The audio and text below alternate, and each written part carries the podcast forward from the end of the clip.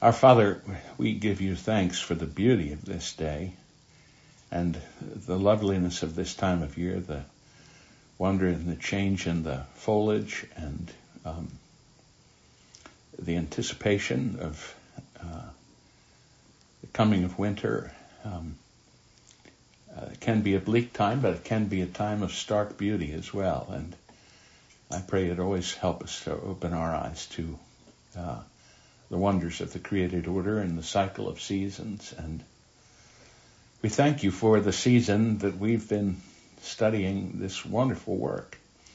And as we come to a close tonight, we give you thanks again for Dr. Ferguson, a lifetime of uh, the use of his great gifts and the development of them in careful study and then faithful service to your church. And we pray that you would continue to bless him in his labors.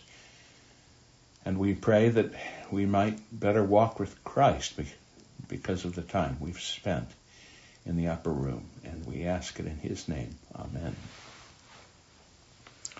Um, some wonderful person, uh, uh, probably a regular donor uh, of uh, to Ligonier, has contributed a fund to, um, let me look, to give 10,000 pastors a copy of lessons from the upper room. Um, and uh, I now have two emails to that effect asking me if I want one. And um, so I thought I'd ask you all if you know of any pastor or church leader they're saying that would be interested in this. I could forward uh, these emails. I take it since they sent me two, I have a right to, and it says I can forward them to anybody I want. Um, so if you know anybody or think of that, um, let me know, and I'll be happy to to forward them on. Um, well, let's begin. Final chapter 13. He prays for me. I'll read our text, John 17, 20 to 26.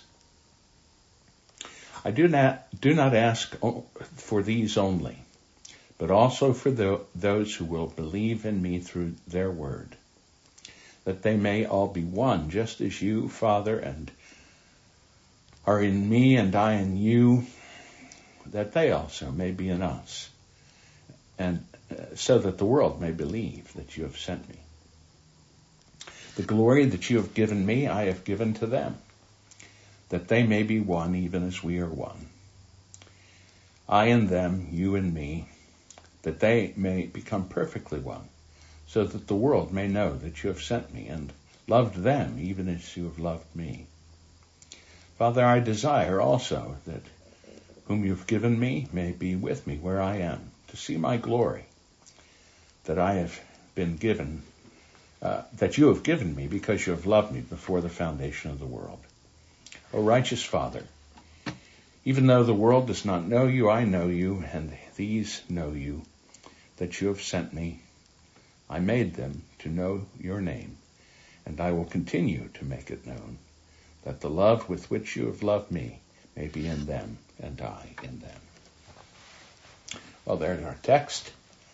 Um, and uh, the um, Dr. Ferguson begins by noticing the sensibility we often have that after a, a study of a book or a, a great text, we, we, feel like we've only just begun and that there's so much more to learn. And uh, he says, I'm sure that's the way we all feel uh, about this study, that uh, this is just scratching the surface. There's so much more that we could get out of it. And, uh, but it certainly has been a deeply enriching survey in what uh, we have taken up.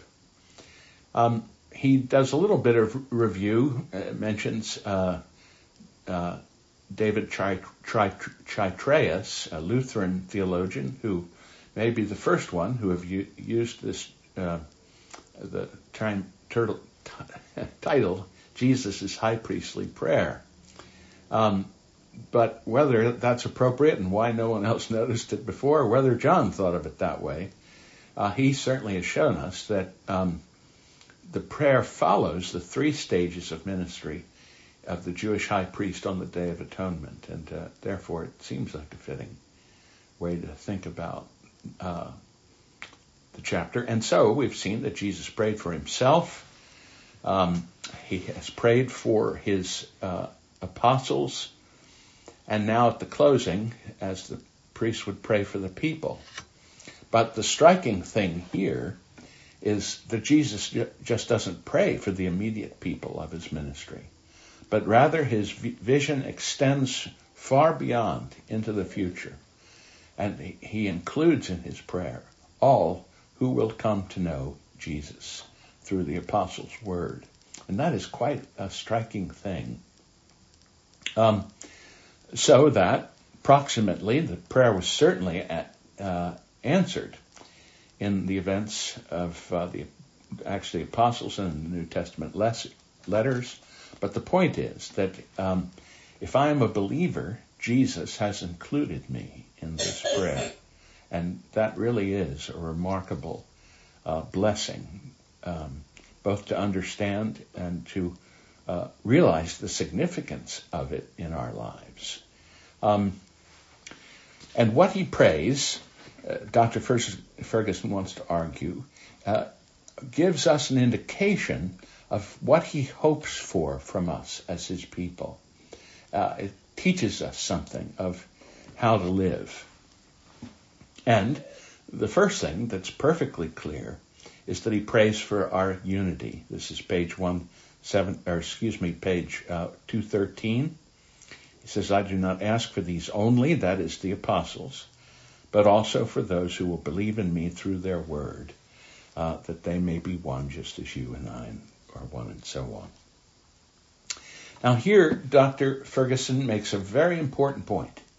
Um, he says Jesus is not thinking of a grand worldwide organizational unity. Um, is anybody having any trouble with the uh, broadcast here? No. All right, I just got a funny sign about me being discontinued, but I'm just going to ignore it. Um, the um, he's not thinking about a grand worldwide institutional or organizational unity. Uh, this text is very often used in uh, the ecumenical movement um, and uh, even among Orthodox people. Uh, the ecumenical m- movement uses it to say that's what we ought to be working for one gigantic church. Um, and uh, even conservatives who don't buy that idea use it typically to bludgeon uh, the visible church to say, nevertheless, you ought to be working for visible organizational unity. And Dr. Ferguson wants to wean us off that idea. Um, the um, because the unity that he's talking about is a uh, spiritual vitality um, patterned after the personal relationship of the Father and the Son. Uh, it is a fellowship in the Spirit. And since every believer is indwelt by the same Spirit, our fellowship mirrors the fellowship of the Father and the Son. On 214, Dr. Ferguson wants to insist there's nothing in the world like this particular unity. It is properly speaking uh, unique, sui generis, alone of its kind.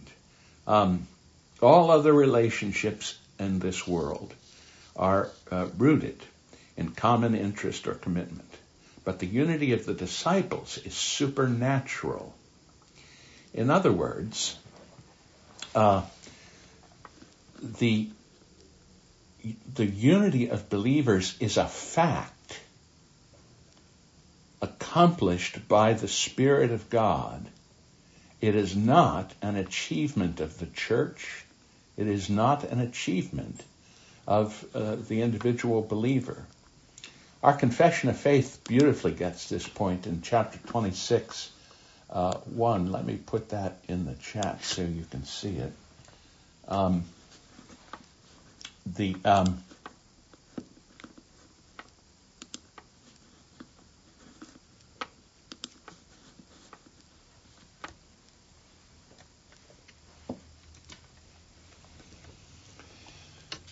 the opening of the chapter on the communion of the saints. All saints, every one of them, that are united to Christ, their head.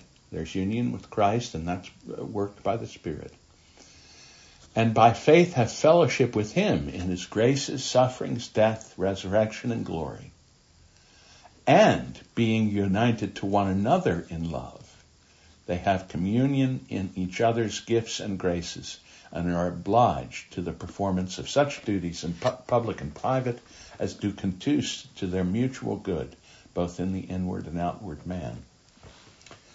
This is, uh, again, a place where folk often go very wrong. They think that um, the unity and fellowship of the church is an achievement by our efforts. The wonderful truth is it's already been accomplished through our union with Christ.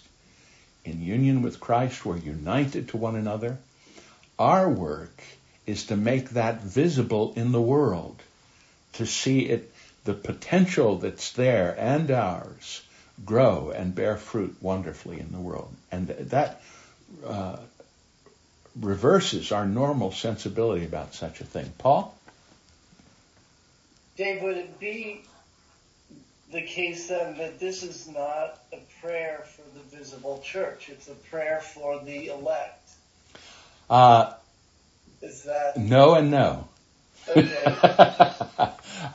Hold off that question. I'm going there. Okay. but, all right. Uh, Chambers. I don't know if this will wade into that, but the thing that I kept thinking while I was reading was the number of people who have are who are believers who've talked to me during this time of pandemic and all that's gone on in the last two years about the church's response. And so what what you what Ferguson said and you reiterated that it's not an achievement by our efforts. How how does it manifest itself in the midst of difficulties like this? We'll try and get to that too, Bonnie. Just hang in there with me. I'm going to try and uh, uh, create a web that you'll be caught in and can't get out of. But I have to do it strand by strand. um, but at least you can see this much. There's no doubt, but that is what Jesus thinks. That there's no doubt that uh, the Bible teaches that when I'm united to Christ, I am ipso facto united to other Christians. It's a reality that exists. It's supernaturally granted. And what the Christian life is about is seeing that more and more realized in our experience. Um, you, you see this in the great text um, of Paul in Colossians. There's neither Jew nor Greek, etc. Well, the fact is there were Jews and Greeks. So he has to mean something other than to flatly contradict reality. And his point then is because Christ is all and in all, the fellowship of Christians transcends all natural and social distinctions and divisions. Um, the uh, we have an experience of those who are not of the world. Um, the uh, and so it ought to transform. This is uh, touching on how do we deal with problems. Um, we, we, rehearse in our own minds the reality, the invisible reality, but a, a reality more true than the one we see. That with a sister in Christ, someone who shares life with the Father and the Son, Christ indwells her through the Spirit, and um, we ha- uh, have a participation in each other's lives that is finally going to bring us heavenward, where we will live together in a world of love forever. And at the same time, that that unity is there, we are different. The work of the Spirit doesn't make us into automatons or uh, some kind of cookie, cookie cutter uh, outcome, but rather the Spirit works according to the uh, reality of how God has created me with my particular personality and experience and so on, and someone else. And so it means that we learn to celebrate what surely is God's purpose, that we have a unity in diversity in the life of the church. Um, the uh, at the bottom of 214, Dr. Ferguson puts it this way: That is why, although we retain our diversity of nationality, skin color, age, education, social background, and much else, we are one in Christ. So that's the baseline reality that we're talking about here. Um, and uh, he asks on the top of 215, why did Jesus think this was so important? And he goes into a discussion. Oh, let's look at the footnote uh, first um, on the bottom of uh, 214, because this is pretty important. Um, the uh, is it on 214? I think it is. Any case, um, he says we need to understand that the analogy that Jesus draws is not between the unity of believers and the unity of God's being. In other words, he's not saying that because the three members of the Trinity are one being, we are one being with each other. It's not an ontological unity. And In fact, that would be disastrous. But rather, the analogy is between the nature of the fellowship of the members of the church and the fellowship between the distinct members of the Trinity, the persons of the Father and the Son, and so on. So uh, that's a pretty important point to grasp.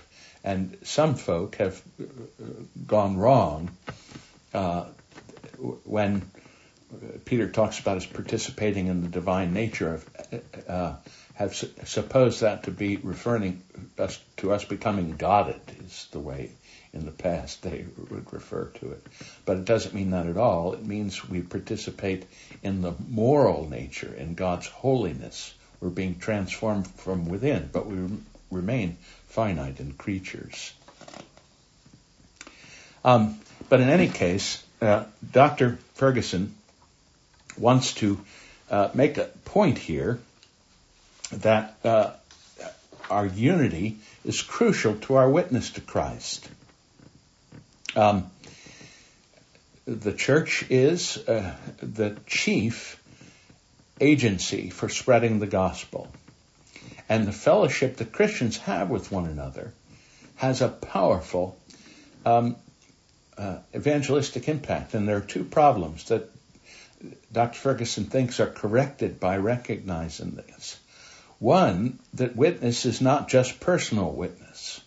That became a, a hot deal in the last half of the 20th century, personal evangelism. Um, but uh, the um, the fact is, the chief witness, as it were, is the witness of the church. Individual persons within it, but the church united to one another in love, creating a community of those who are indwelt by the Spirit and are being transformed into the image of Christ. You see, the, the wonder of who Christ is is only properly seen in the church. Uh, and that's why um, uh, Dr. Ferguson thinks this is such an important corrective. Um, the second is that um, the uh, uh, evangelism, to some degree, has seemed to be the work of non-ecclesiastical agencies, rather parachurch uh, institutions. Um, and um, again, this is a serious mistake because the um, uh, the uh, th- these institutions don't have the capacity to show forth the fullness of the fellowship of the church. Uh, they're typically age segregated as opposed to the church having all of the different ages of the, of the life of God's people. Um, they uh, uh, have nothing of the sacraments, baptism, and the Lord's Supper. That's part of the way that uh, the congregation is nourished in Christ. Uh, they have nothing of church discipline and accountability to officers, which again is part of the witness to Christ, that Christ is building his church. All of those things bear witness to the one who's building his church. And absent those things, uh, the witness is distorted. Uh, Steve. Yeah, I think you just said made made the point I was gonna I, was gonna try to get clarification on, but uh, but I'll ask anyway. Um, so when you're saying it's the church that is the so you're not and Ferguson's not ruling out individual witnesses. oh no no. He's just saying that's not the primary. Reason. That's right. That's right. So, but in fact, but, if I what you just said, what you just said is is with it's really observing the church as a body and how that body functions in relationship to one another and in relationship God, that that is that is the more powerful witness to the work of Christ in the in the in the life of uh, in the life of the church, because because you can see it in all of its aspects, and, and and really you just get a small little piece of it where you see it individual believer. Yes, and change, but you don't really get the whole fullness of everything. Right, and and the point is, the individual believer is the entryway into the fullness of Christ as he is revealed into the church. In other words, the individual believer talking to his friend about the Lord and so on, what he wants to do is say, come and see what Christ is doing in building his kingdom come and see the marvel of lives very different, but united in love and care for one another. And so that powerfully confirms the earlier witness that was just from an individual. Do you see that? Yeah. Thanks. Yeah, so I, I think this was a very um, useful, very strong section of uh, the book. Um, the um, uh, so on page 216, uh, summing it up, in view in our church, in our Lord's prayer, is the church family, not the isolated individual, is God's chief evangelistic instrument. It is the sphere in which the effect of the gospel is most fully reflected, and the transformations and the transformation salvation creates is put on display. Um, it's changing us not just as individuals, but it's changing us with respect to others, respect to others who are very different from us and we might be alienated from, except for the fact that this, there's, there's this supernatural reality at work that makes us one people. Um, so again, in a world of uh, individualism, fragmentation, and alienation, he says it's the fellowship of the church family that non-Christians will most powerfully encounter the kingdom of God and the new creation uh, that's breaking into the world. So let me pause there. Are there further questions on that point, um, or comments, or uh, objections, or anything you'd like to raise?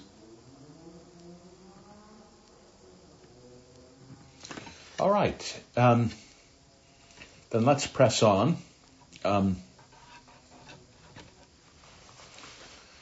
the um, the cause of the unity he takes up, uh, Dr. Ferguson takes up on 217.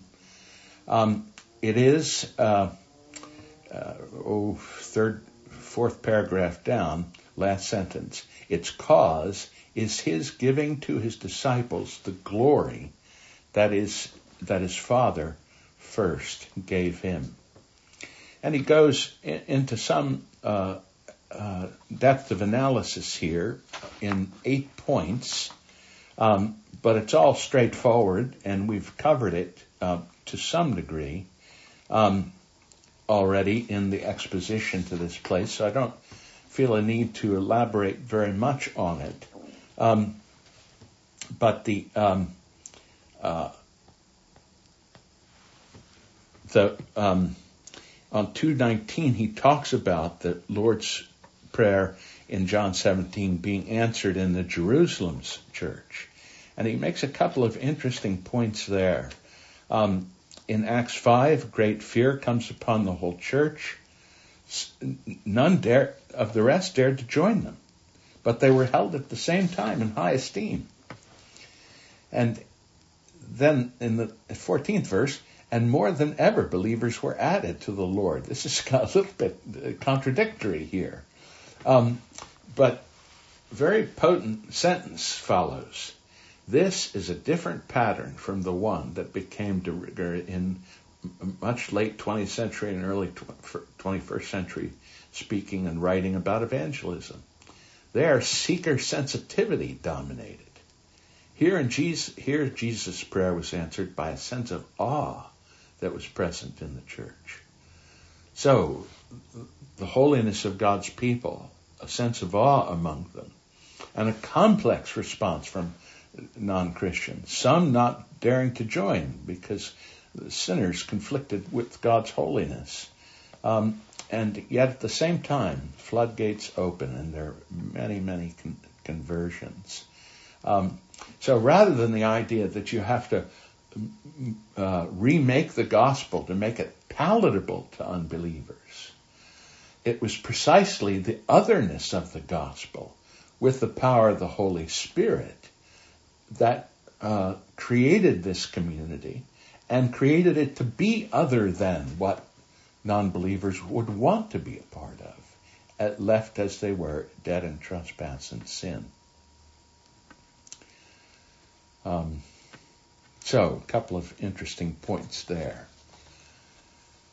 On page 220, we get to what Jesus wants for us. And um, he, he contrasts Christ's prayer here of what he wills and Christ's prayer at Gethsemane and what he wills. And in a nice uh, conjunction, about four paragraphs in, he notes these two prayers are so different, but they are intimately connected. Jesus is able to pray as he does in the upper room. This is what I will for my people only because of what he will pray in the garden, not as I will. He was willing to drink the cup of God's judgment, um, and that made it possible that he could say uh, that I want you to give me, uh, to be with me, my people, to see uh, my glory. Um, very powerful point. Page 221, facing the greatest crisis in his life, Jesus was thinking about us. His will was that we should see him in his glory. Thus Paul speaks, when Christ, who is your life, appears, then you will also appear with him in glory. He prayed just that that would be so. So then the question is raised, why is this so important to Jesus? And uh, in a nice meditation, uh, Dr. Ferguson answers that question. Well, you can see why it would be important because um, the disciples and we have been those who witnessed his shame. And his desire is to see what the purpose of that shame was, that it would end up in glory, in the pleasure of the Father, the Son, and the Holy Spirit. Um, again, a very powerful point. Um, and he um, has a little uh, colloquy here that uh, on page 222. Um, he says, even from a human point of view, we can understand that Jesus wants no less um, than this fellow Pat Cash, who had wanted to be glorified among his teammates. And so he prays, Holy Father, I bring to you these 11 men who have been with me all the way. I alone will gain the victory, but you gave them to me and to be with me and to be sent out with your word. These are my friends. They will see me despised and rejected, a man of sorrows, acquainted with grief, experiencing the shame of the cross. But Father, I want them to see me in my glory. I want them to see the wonder of your eternal love for me. I want them to be with me and us forever. Very powerful, uh, very moving meditation. Uh, thus, we come to the end of the chapter, um, and he, he, a little litany of beautiful things to gather together succinctly. Um, things that we should take away from this. Remember, Christ prayed for us. Remember that the Father always hears his prayers. Remember, he made your his Father's name known to you and brought you into his family. Remember that he loves you with the love that the Father has for him. And remember that he will dwell in you through his Holy Spirit. He's given you his word, and he wants you to be with him to see his glory. All of this so that his joy might be in us and our joy uh, might be full. Um, a grand summary of some of the powerful points that were made um, in this prayer and in uh, uh, the upper room. Uh, I have a few more things to cover, but let me stop there as we've uh, gotten to the end of the text and see if you have any questions about anything that's been said there or um, comments or reflections yourself on um, what a close reading of that prayer has helped you to see or realize about your Christian life?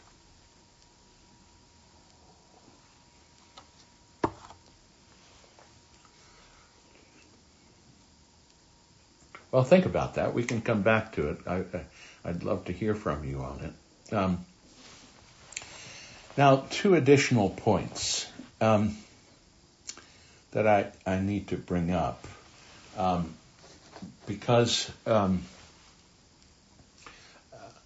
this chapter has presented us with, uh, presented me with uh, the only two points of any significance that I disagree with Dr. Ferguson on.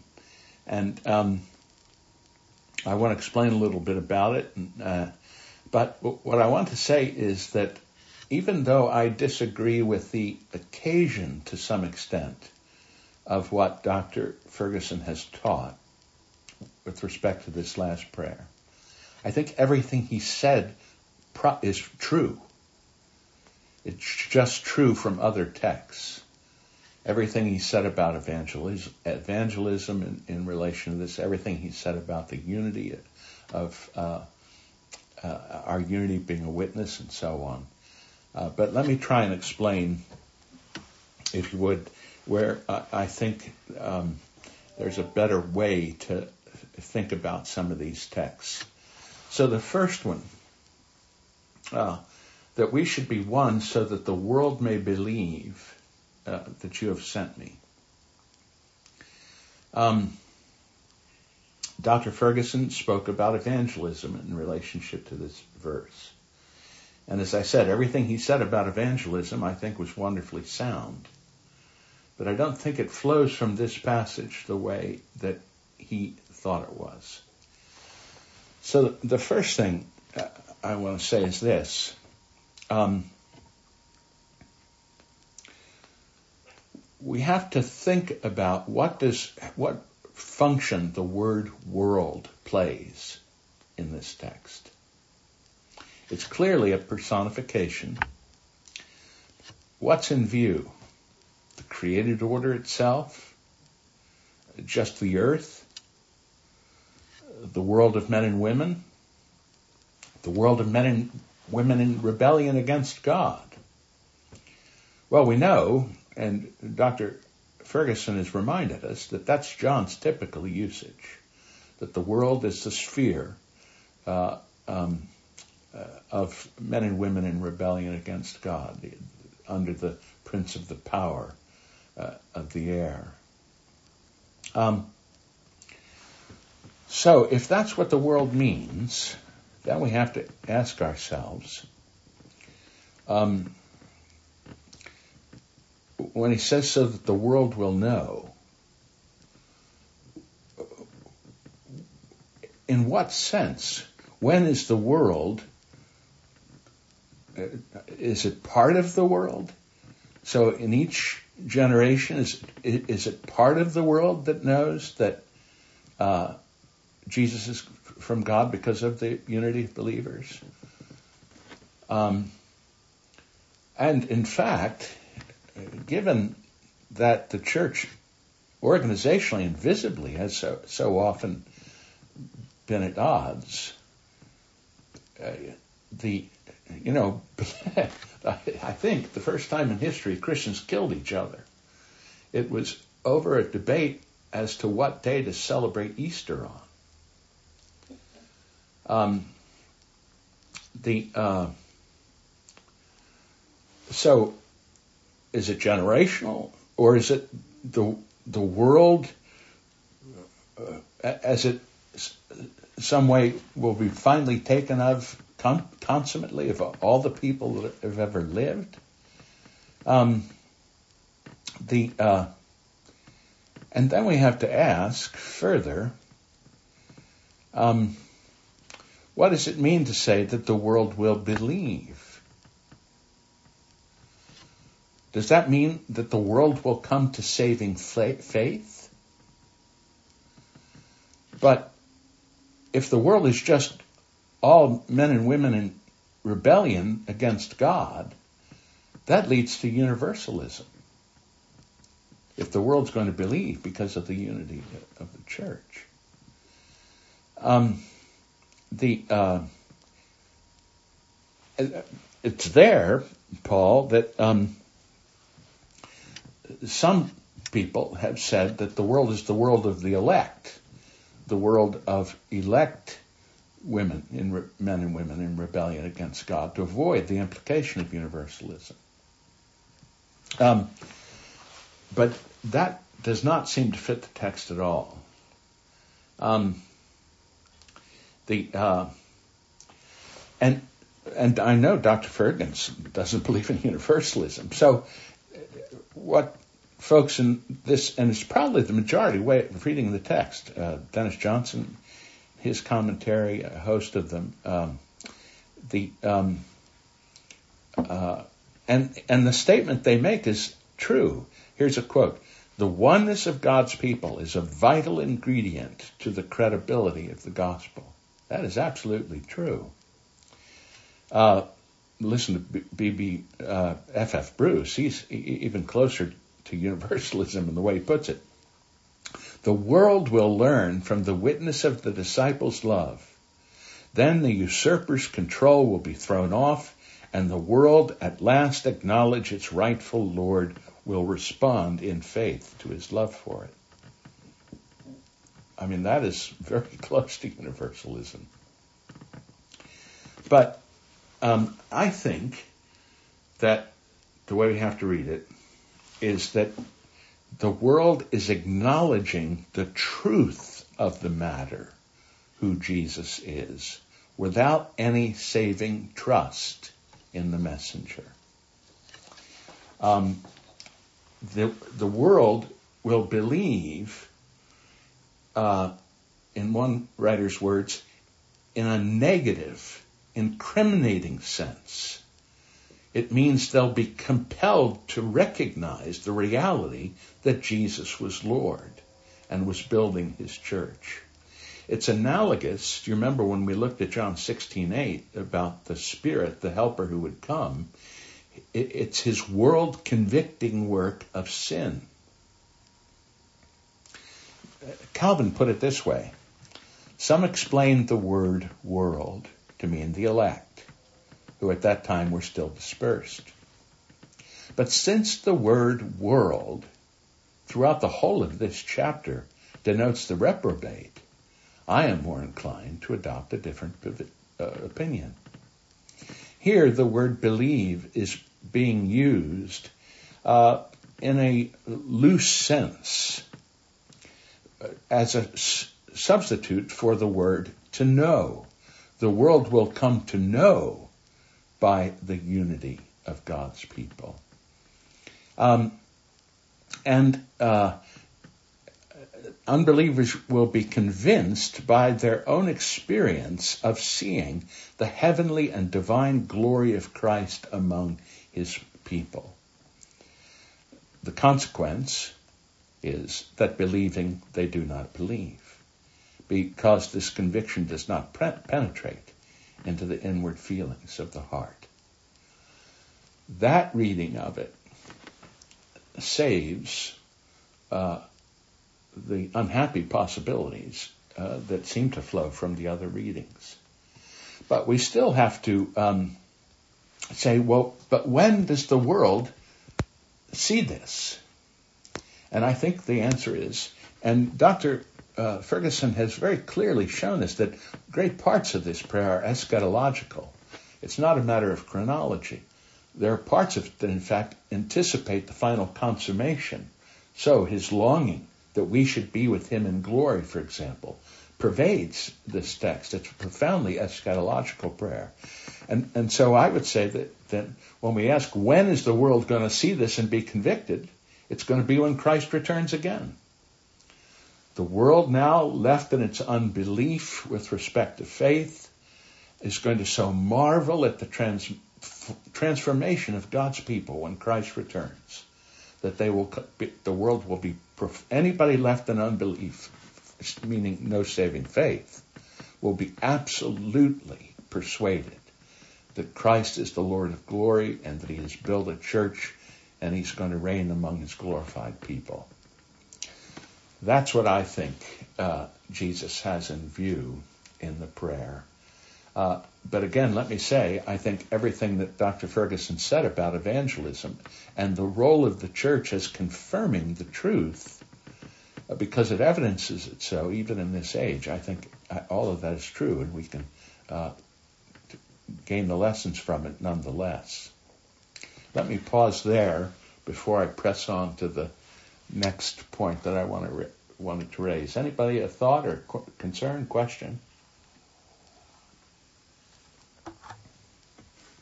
Uh, Dave, it's just, it reminds me of, of something you'd, you'd said before. It's just over and over, this keeps reminding me how unselfish Jesus was Mm.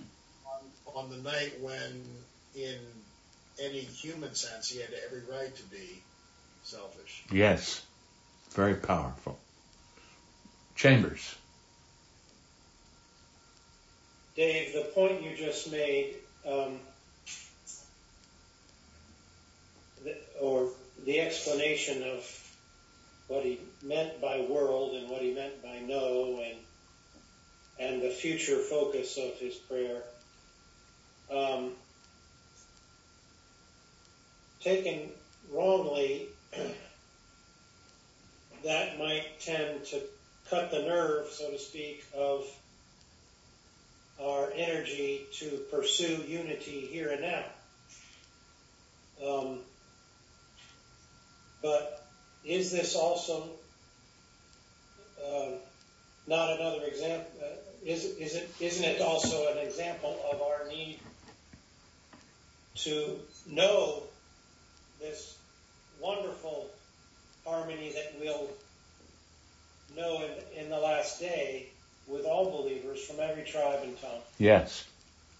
But to also seek to model that or um, um, demonstrate it to an unbelieving world here and now. Yes, absolutely. Um, it just it helps us to see that our brokenness. In, in other words, the the other reading of it. I said to a fellow who was advocating that point of view, I said, look, on your reading of this, since the church is fractured into denominations, and since um, that there's on your reading of it, there's never been a time when Jesus' prayer is answered in the history of the world, and there won't be until he comes again. Whereas on this reading, the prayer is answered in that the reality of union with Christ um, establishes a reality of union among believers that does manifest itself in part in this broken world, but it's it, that reality that's going to finally uh, blossom into glory when Christ returns. And we still are called, and, and re- remember, it's, it, it's not unlike sanctification. Um, we are called to be perfect, but we know we're not going to be perfect in this world. And if we think we can be perfect, we're making a terrible mistake. But the realization that I'm only going to be incrementally advancing in holiness doesn't cut the nerve of my desire to do so. But it just helps me to see that um, my advance in sanctification is aspirational, and that aspiration should be as high as possible. But with the realization that my grasp of those aspirations is not going to be complete in this life, eh, but it will be complete when Christ returns again. And that's that's the attitude we are to have collectively as a body. Yes. Yes. Absolutely. Absolutely. Dave, one other thought. Yes. Um, before he says that the world will know, he does say that they may become perfectly one. And just sort of following on what you said before, the only time I can think of when the church will be perfectly one is at on the last day. Yes. I, obviously, I don't know what whether the the Greek there lends itself to that reading or not, but just I would I would think it supports the reading that, that you mentioned. Yes. Um, in fact, yeah. yeah. Uh, in fact, the word that's translated perfectly there often is translated accomplished. That something has been accomplished. It's it's come to complete fruition.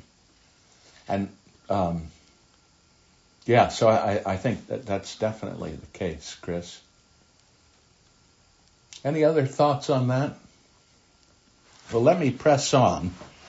Um, with respect to the, the question of unity in this age of the church, uh, Dr. Ferguson has said powerfully that it's not institutional.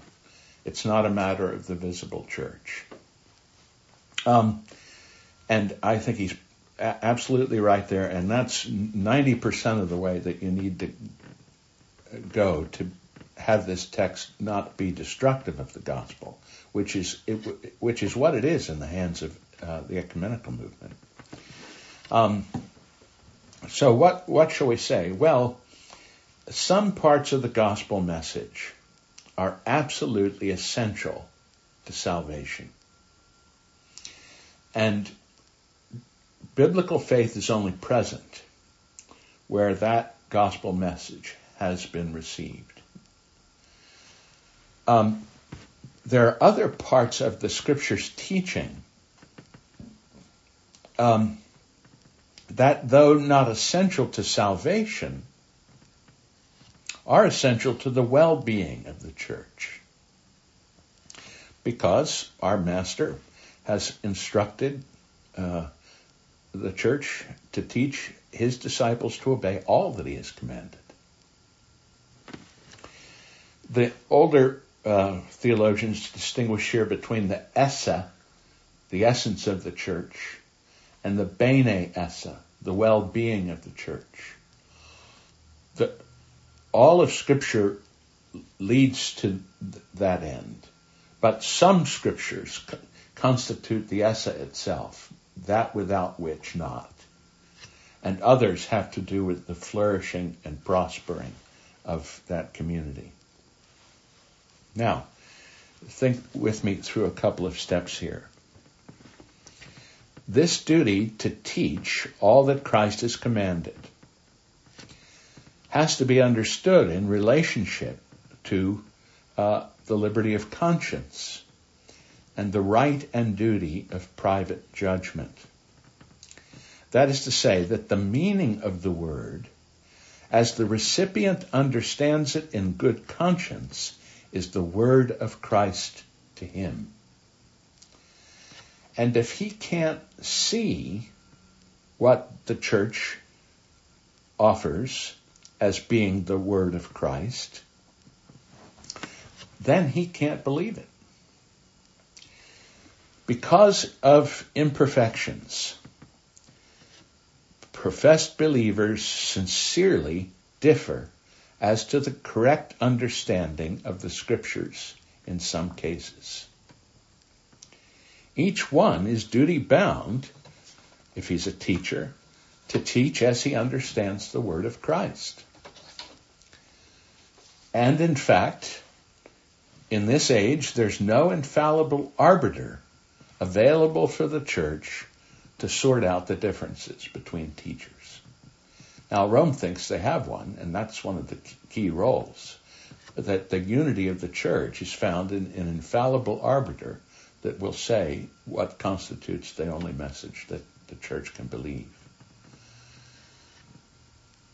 But from what I've said, that given that there's no infallible arbiter, it follows that it's impossible for professed believers to live in complete institutional or organizational unity with such differences as exist without their fellowship tending either to indifference with respect to the disputed doctrines or suffering constant theological warfare. In such a state, either truth or peace will be sacrificed. So, uh, you, you, take a, a doctrine like whether infants should be baptized. Uh, folks who hold fully to the core of the gospel in their reading of the Bible over many ages have come out with a difference of opinion on that question.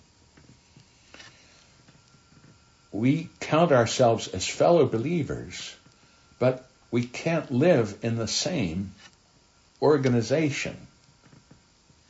Those who believe in infant baptism and those who don't.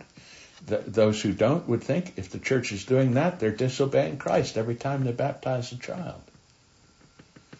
And the only way you could live with that is either by saying, oh, well, that doesn't make any difference anyway, by just writing off portions of the scripture, or by being uh, having heartburn every time the sacrament is performed. And finally, you couldn't live that way. So what's the what, what are we to do? Well, what in fact has happened?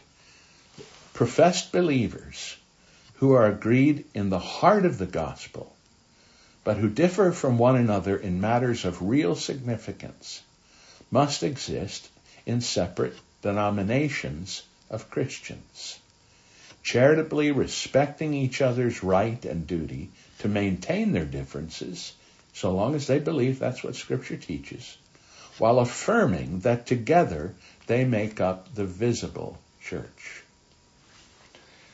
Now, our uh, book of church order, beautiful, and, and uh, Presbyterians have historically been the most uh, properly, I hate to even use the word uh, liberal, but liberal in the best sense of the uh, uh, word, meaning broad minded and generous in looking to the good of others. And our book of church order captures what I've just said beautifully in chapter 2, section 2. Listen to its teaching. The visible unity of the body of Christ, though obscured, is not destroyed by its division into different denominations of professing Christians. But all of these which maintain the word and sacrament, sacraments in their fundamental integrity are to be recognized as true branches of the Church of Christ. Um, the uh, paragraph beforehand had defined the visible church. Under the gospel, it consists of all those who make profession of faith in the Lord Jesus Christ together with their children. Um, that's the one visible church, but because of the frailties and, and finitude of this age, we're divided into different denominations. Uh, what what is a denomination? If I say something is denominated, what do I what do I mean? It, it, it has a name, different names of Christians. That's all it is, and it's because there's differences about government, Episcopal or Presbyterian, Presbyterios, Episcopos, uh, or about the sacraments, or um, uh, other things like that. But those are all part, at least on Presbyterian theory, those are all part of the one visible church, but they have a right to exist because some believers have not been able to see the fullness of Scripture in the way that others have. But though they all hold to the common core of the gospel, uh, they have uh, the right of private judgment, they have the uh, liberty of conscience, and so this is why confessions are so important. Um, each denomination must, must set forth its understanding of the teaching of Scripture in a confession, uh, meaning their doctrinal statement, their form of government. They do it not for the sake of divi- division, but rather for the purpose of uniting those who are of like mind in fellowship and in mission in a voluntary gathering uh, of, of, those who would seek to uh, follow the ways of Christ in his community. Um, do, do, you see that? So that the high priestly prayer is not a condemnation of denominationalism.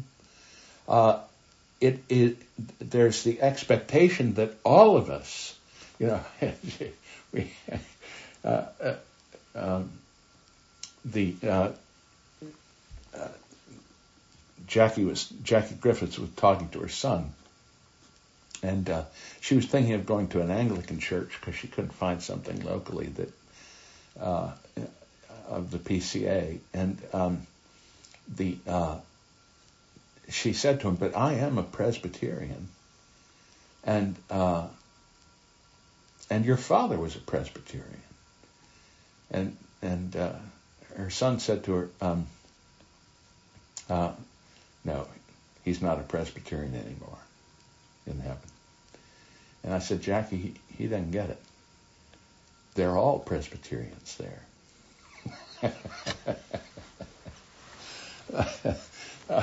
the, the, the, the point is that somebody's got it right, and whoever's got it right, we're all going to be on board with what's right when we get to be with the Lord. Um, but uh, in any case, the high priestly prayer uh, doesn't at all undermine the idea of uh, denominations. Denominations are actually a good thing, so so long as we're in this fallen world, because it does keep the supremacy of Scripture. Nobody, by ecclesiastical authority, can be forced to believe or live other than what they think Christ is teaching. And so they have a right to gather into their communities that affirm that. But all of us have the duty that hold to the core of the gospel to look upon one another with love, uh, to acknowledge freely their right to have it, but to have good and wholesome uh, conversations about the differences, to to try and overcome them if we could, uh, but to realize that uh, it's entirely consistent with what Christ prays for that all of us are looking for that great eschatological day when we will be perfectly united before Christ, and that will be a testimony to the fallen world that He is the great King of kings and Lord of lords. And they'll be forced to acknowledge it. So uh, I've got a closing word, but let me see if anybody has a um, question, comment. This maybe have been too much. Uh, of a burden for these closing minutes, but uh, it's so critical to the way these texts have been used and what they mean that I wanted to bring it up. Questions, thoughts? Dave, this is Paul. Let me just say I wish um, it's a sad irony that the the wonderful description you've just given of the basis behind denominations is actually to the glory of Christ, and yet it's taken in the world to be exactly the opposite, a condemnation of Christianity, and it's it's uh, sad that we, we can't have a more clear discussion as you just laid out be more widely understood. Mm. Mm. Mm. Other thoughts, reflections? Dave, one quick um, input. This Bill. Yes. I just um, the role of, of uh, liberty of conscience and our obligation to follow um, what we find as true in the Word. Uh, after, of course, we've we've come to the conclusion that we agree with the core of the gospel. I think, I think, well, for me, I I have to acknowledge that the process of of following that liberty of conscience is really a process, and in some cases takes many many years to um, resolve um, points of difference. Yes. And and we, as a body, whether we're Presbyterians or uh, or some other denomination, have to behave in that body, knowing that there's people among us who who may be going through this process, yes. wrestling with some of the non-core issues. Yes, and, absolutely. And, a, and, an extreme amount of tolerance and grace, I think, is required, and and patience for the Lord to work out what He will in that person's mind. Yes. Um, so it's not it's not the flip of a switch. A, yes, absolutely. That's a great point, Bill. And uh, you know, I think there sometimes because we don't teach ecclesiastically as ecclesiology as well as we might in the seminary. Sometimes our ministers don't understand this. Uh, uh, 20 years ago, I had a minister call me and said, "Say we have some Baptists uh, who are worshiping with us. They love the Reformed faith. There's not a Reformed Baptist church around here, but uh, I think they're sinning by not baptizing their children, and uh, so uh, I, we need to discipline them or tell them that they can't be here any longer." And I said, "No, not at all." As long as they're willing to hear the word from your mouth and to keep considering the question, and as long as they're not causing a disruption in the church, they're on a pilgrimage. And the, there's no better place for them to be on that pilgrimage than in your congregation to hear the doctrine of baptism beautifully taught and winsomely set before them and to see the outcome of it in people's lives. It's part of the persuasion process. So the boy, the points you make are just absolutely sound, Bill, and and we need to embrace them. Um, with those two provisos, as long as they're open to hearing and to con- keep considering, and as long as they're peaceable in, in, their way of maintaining it in the church, then we, we want them to be with us. Yeah. yeah. Thanks, Dave. Mm. Well, um, last comment. Uh, Dr. Ferguson so beautifully uh, spoke of the powerful assurance that comes into the life of a believer who considers carefully our Lord's Prayer in the upper room. Um, it is a prayer uh, above every other prayer ever offered that is going to be answered certainly and completely. Christ will be vindicated before the world. The whole body of the elect will be one with him in heaven as a world of love. Will be gathered and not one will be lost. And that is a powerful and beautiful uh, realization. Calvin put it this way This is assuredly a remarkable ground of confidence. For if we believe in Christ through the doctrine of the gospel, we ought to entertain no doubt that we are already gathered with the apostles into Christ's faithful protection, so that not one of us will perish. This prayer of Jesus is a safe harbor, and whoever retreats into it is safe from all danger of shipwreck. Isn't that a great way to put it and a wonderful way to conclude? Let me pray for us. Father, we thank you for the weeks we've had together with Dr. Ferguson's remarkable book. We thank you for this, these folks who have uh, wanted to get the book out to thousands of people, and uh, pray that uh, that effort is successful and that others will be blessed as we have been blessed um, in these uh, studies together. And we uh, pray that.